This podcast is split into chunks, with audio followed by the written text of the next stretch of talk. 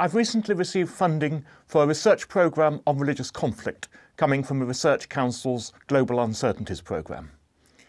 This isn't just about abstract academic research, but about looking for practical application and relevance. So it's a great pleasure today to welcome to the Open University somebody with enormous practical experience in this field, Terry Waite, the former Beirut hostage and peace reconciler. Terry, welcome to the Open University. Yeah, thank you, John. Terry, you're known as a person of profound Christian faith. What common ground do you feel that you have with uh, convinced believers of other faiths?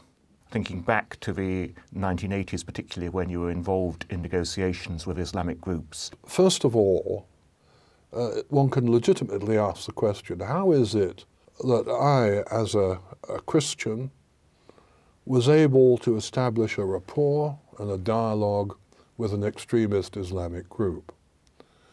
And the first, first answer to that is that uh, the groups that I established contact with recognized me and gave me respect as an envoy of a religious figure, namely the Archbishop of Canterbury.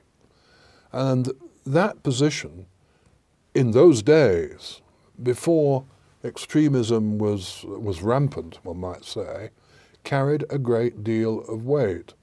And they were very happy to give recognition uh, to the fact that he was a religious leader, I was a religious representative, and therefore they had that degree of rapport and respect.